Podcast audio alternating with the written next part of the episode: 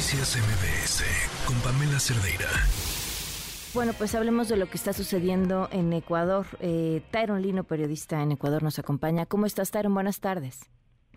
Hola, buenas tardes, Pamela, para ti y tu audiencia. Hemos dado un poco de, contexto. Esto eh, se desata, no después de una ola de violencia que lleva ya eh, mucho tiempo, se desata tras la fuga de este líder importante em, del narcotráfico. Se eh, decreta un estado de alerta, es la palabra correcta, y luego sucede todo lo de hoy, ¿no? Bueno, sí, este, correcto lo que tú estás indicando. En lo que es la terminología dentro de la política y las leyes ecuatorianas, estado de excepción, que se denomina el estado de alerta, que ustedes lo han de conocer.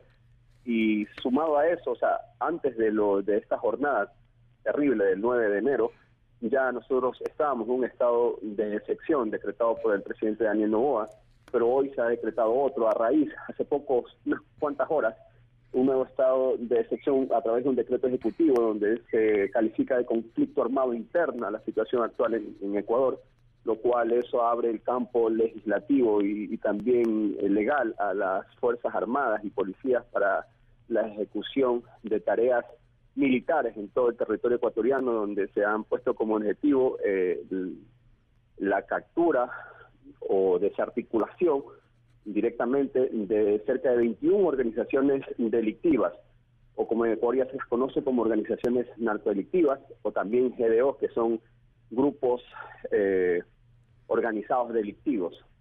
¿Por qué se habla de estas organizaciones? Porque son las que ya hacía cerca de cuatro años han tenido un tope histórico en lo que tiene que ver a la tasa de criminalidad acompañado de tema de tráfico de drogas. Las incautaciones en Ecuador han sido históricas en la región, pero no por el buen accionar ni de este gobierno que recién empieza, ni del anterior, es decir, el de Guillermo Lazo, sino por la cantidad de drogas que se produce en Ecuador en estos últimos años. A decir que lo que se incauta para otras en comparaciones a otros países es simbólico, en realidad es porque aquí la producción es ya exorbitante. Entonces, todo eso se ha conjugado a una sociedad totalmente descontrolada, y hoy lo que vemos es una jornada que se la podría comparar como un 30S cuando se intentó la policía eh, rebelar contra la administración de entonces de Rafael Correa, pero ahora han sido organizaciones delictivas.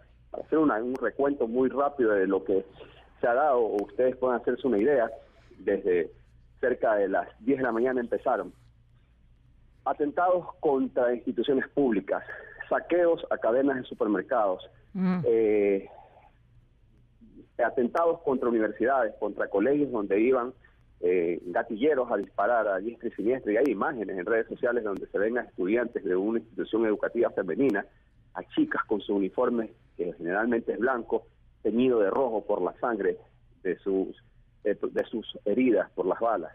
Eh, universidades donde los estudiantes tenían que con bancas bloquear las puertas porque querían ingresar a secuestrarlos o a matarlos y ya lo que tocó ya el, la indignación social, no solo de Ecuador, sino de otros países de, la misma región, eh, es el hecho de que mientras un canal muy conocido, de los más importantes de, Ecuador, como es la cadena TC Televisión, llegaron a irrumpir ya pasado el mediodía y secuestraron a sus empleados, periodistas, sonidistas, técnicos, y a estos incluso le ponían unos cuantos puedo dar el nombre de uno de estos colegas, eh, al verlo me impactó tanto, José Luis Calderón, con un taco de, dinamita en el pecho. este Eso ya fue prácticamente lo que a los ecuatorianos nos ha, marcado para siempre. Y de seguro en otros países quizás no lo han visto, pero que un canal sea secuestrado en vivo y en directo. No, no, no, no, no, es, es, fuera de... Han conmocionado la sociedad eh, local. Por Entonces el presidente al decretar este estado también eh, ha generado una especie de de acuerdos políticos, porque diversas bancadas, incluyendo las, las opositoras al actual gobierno, están pactando, están exhortando para que haya un pacto, correctamente dicho, en la cual se permita todo el apoyo legislativo al presidente Novoa y pueda él dar paso a través de la política eh, de la ley los decretos que él vea necesarios. Políticamente se puede hablar de que Rafael Correa, el líder de Revolución Ciudadana, que es el partido político con más curules en, Ecuador, el partido político del expresidente Rafael Correa, bueno, el, líder correísta de Gebélica emitió un, un comunicado a través de la red social X, donde pide directamente a, a sus curules que apoyen cualquier medida legislativa del presidente Novoa y también exhorta para que Novoa haga lo que tenga que hacer. Se da esto justamente eh, cuando horas atrás Rafael Correa salía a criticar duramente a Daniel Novoa. Pero han sido tan terrible esta jornada, tan sangrienta, tan cruenta, porque hay imágenes de, explosiones de vehículos, de ajusticiamientos, eh, incluso la política como que se ha visto afectada. Un ex candidato también, Jan Topit, se ha puesto a disposición para él liderar justamente todo lo que tiene que ver las Fuerzas Armadas, todo un comando para restablecer el orden.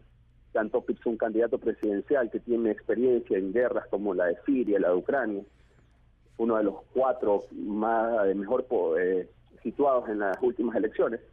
Entonces, todo eso ha generado esta jornada de, de hechos violentos en Ecuador. Va a quedar para la historia. Definitivamente la realidad ecuatoriana ya va a ser sujeto a análisis internacionales porque lo que estamos viendo, como para preocupación de todos los latinoamericanos, hermanos mexicanos que en este, eh, en este caso están escuchando, lo que en Ecuador pasa es tan peligroso porque sirve como una especie de muestra o de seña para lo que se pueda dar en otros países en ciertos momentos. Lo que está sucediendo en Ecuador, se dicen que en su momento pasó tal cual en Medellín, Colombia, ha pasado también en México y lo que está pasando aquí es lo que se teme, es que luego se vuelva a replicar de pronto en, países como Perú, eh, como Chile, como Bolivia, donde la situación social y política son similares. Entonces todo eso genera una especie de caldo de cultivos para que en su momento estalle en lo que hoy es la realidad ecuatoriana, Pamela. Claro, además, bueno, los grupos de, del crimen organizado, unos y otros en distintos países de Latinoamérica, están más que conectados y, sin duda, pues sí, son, son historias que, que, estamos viendo, que volveremos a ver o que estamos viendo por adelantado. Te agradezco muchísimo todo lo que nos compartes y, por supuesto, estamos al habla, Tyron. De verdad, muchas gracias. A ustedes. Tyron Lino, periodista en Ecuador. Noticias MBS con Pamela Cerdeira.